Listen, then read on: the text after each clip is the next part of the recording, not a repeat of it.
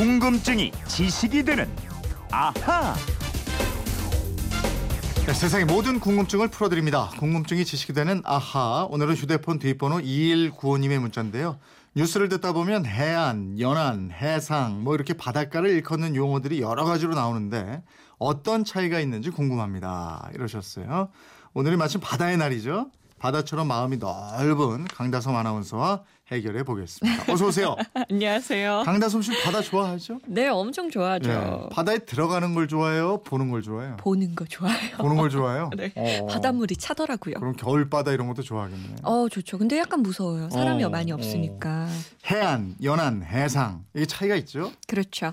해안은 한자로 바다해, 언덕 안자를 쓰는데요. 언덕 안자는 육지에 접한 곳이라는 뜻도 있어요. 따라서 해안은 바다와 육지가 맞닿은 부분을 말합니다. 해안 경비, 해안의 배를 정박하다, 해안 지방 이렇게 쓰죠. 음, 그럼 연안은요? 연안은 한자로 딸을 연해 역시 언덕 안자를 쓰는데요. 바다뿐 아니라 강이나 호수를 따라서 있다 있는 육지를 연안이라고 합니다.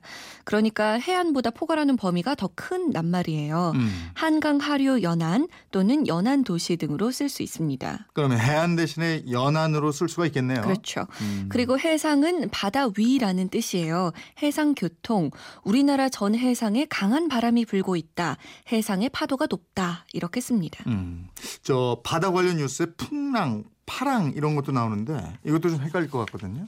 이 풍랑은 해상에서 직접 바람에 의해서 발달한 파도입니다. 풍파라고도 하는데 풍랑은 풍속의 영향을 받습니다. 파랑은요. 바람이 해면이나 수면상에 불 때 생기는 풍랑과 너울을 총칭하는 겁니다. 네. 이 굳이 따지자면 파랑이 더 큰 개념인데 별 차이가 없죠. 그래서 전에는 기상청이 파랑주의보, 파랑경보라고 하다가 2004년부터 풍랑주의보로 바꿨습니다. 네. 해상에서 바람 때문에 생긴 파도는 모두 풍랑입니다. 음, 그럼 너울은 뭐예요? 이 바람 때문에 생기는 파도가 풍랑이고 너울은요 바람 없이 멀리서 전해오는 파도예요. 풍랑은 대체로 마루가 뾰족하고 파도와 파도 사이의 간격이 비교적 짧습니다. 음, 반면에 너울은 마루가 둥글고 간격이 길어요.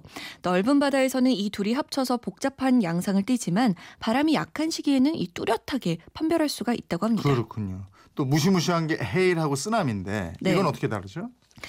해일은 강한 바람이나 기압의 변화 등으로 인해서 연안 지역에 범람을 일으키는 현상입니다. 태풍이 불 때 많이 생겨요. 음. 쓰나미는 원인이 다릅니다. 해저 지진이나 화산 폭발에 의해서 생기는 해일을 쓰나미라고 합니다. 네, 해일이나 쓰나미 이거 뭐 둘 다 정말 조심을 해야 되겠죠. 그렇죠. 휴대폰 뒷번호 5023님은 동해안과 남해안의 경계는 어딘가요? 이러셨어요. 예, 부산 오륙도가 보이는 공원에 가니까 이게 표지판이 있었던 것 같은데. 네, 그곳이 부산 용호동의 해맞이 공원입니다. 오륙도가 보이는 해변, 이곳을 승도말이라고 하는데요. 여기에 동해와 남해를 가르는 경계 표석이 있습니다. 네. 여기서부터 북쪽의 두만강 하구까지가 동해다 이겁니다. 음. 그런데 부산에는 동해와 남해를 나누는 경계점이 하나 더 있습니다. 이 승두말에서 직선 거리로 약 8.3km 떨어진 지점이에요. 어, 거기 어딘데요? 해운대구 달맞이국의 해월정 앞입니다. 음. 지난 2013년 국립해양조사원이 발간한 책자에서 이 해월정 앞을 동해와 남해를 가르는 경계로 삼았는데요. 네. 이것을 근거로 내세우면서 해월정 앞이 동해와 남해가 만나는 지점이라고 홍보하고 있습니다.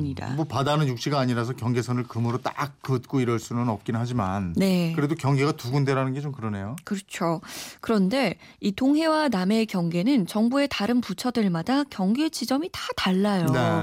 중간에 승두말에서 해운대로 경기 지점을 옮긴 국립해양조사원뿐 아니라 관련 기관마다 제각기 다른 경기 지점을 적용해서 동해와 남해를 가르고 있습니다. 음. 기상청은 부산과 울산의 행정구역상 경계선을 잡고 있고요. 해양조사원은 부산 오륙도에서 직선 최단 거리에 육지인 승도말을 잇는 가상해선, 수산진흥원은 울산시 울기 등대, 울기 등대를 각각 동해와 남해를 가르는 기준점으로 삼고 어, 있습니다. 그건 좀 그렇네요. 하나로 통일할 필요가 있을 것 같은데. 네. 그럼 남해하고 서해 경계는 어때요? 서해안과 남해안의 경계선은 다행히 전남, 해남군, 송지면, 송호리, 토말, 땅끝마을로 통일돼 있습니다. 이 땅끝마을 동쪽은 남해 바다고 서쪽은 서해 바다가 되는 네. 거죠. 이 바다 하면은 섬을 또 빼놓을 수가 없는데 섬을 일컫는 말도 여러 가지잖아요. 뭐 열도, 군도 뭐 네. 이렇게 얘기하고. 이 열도는 길게 줄을 선 것처럼 늘어서 있는 여러 개의 섬을 말해요. 네. 흔히 일본 열도라고 하죠. 음. 일본은 북에서 남으로 길게 많은 섬들로 이루어진 국가이기 때문에 그렇고요. 군도는 무리 군자를 쓴 군도입니다. 크고 작은 섬들이 무리를 이루고 있을 때 군도라고 부르는데 음. 주로 육지 가까이에 있을 때 군도라고 합니다. 중국의 난사 군도처럼 말이죠. 네. 그리고 제도는요. 여러 제, 모든 제자를 씁니다.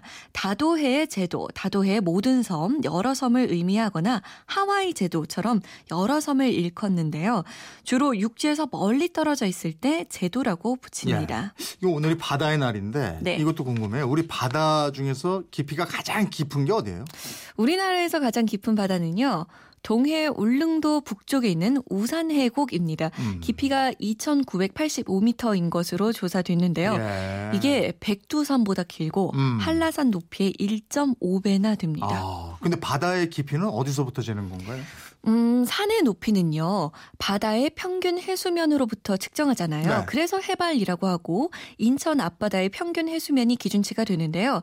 바다의 깊이는 선박의 안전 운항을 위해서 밀물과 썰물을 관측해서 바닷물이 가장 많이 빠지는 지점을 기준으로 합니다. 음. 이를 기준 수준면이라고 부르는데요. 네. 이게 바다 깊이를 재는 기준이 되는 거죠. 어, 그러면은 평균 해수면하고 기준 수준면이 차이가 나겠네요. 네. 어, 2195님 궁금증 풀리셨습니까? 저희가 선물 보내드리겠고요. 이분처럼 궁금한 게 있으면 어떻게 합니까? 네, 그건 이렇습니다. 인터넷 게시판이나 MBC 미니 휴대폰 문자 샵 8001번으로 보내주시면 되는데요. 짧은 문자는 50원, 긴 문자는 100원의 정보 이용료 있습니다. 생활 속의 호기심, 궁금증 많이 보내주세요. 네, 궁금증이 지식이 되는 아하 강다솜 아나운서였습니다. 고맙습니다. 고맙습니다.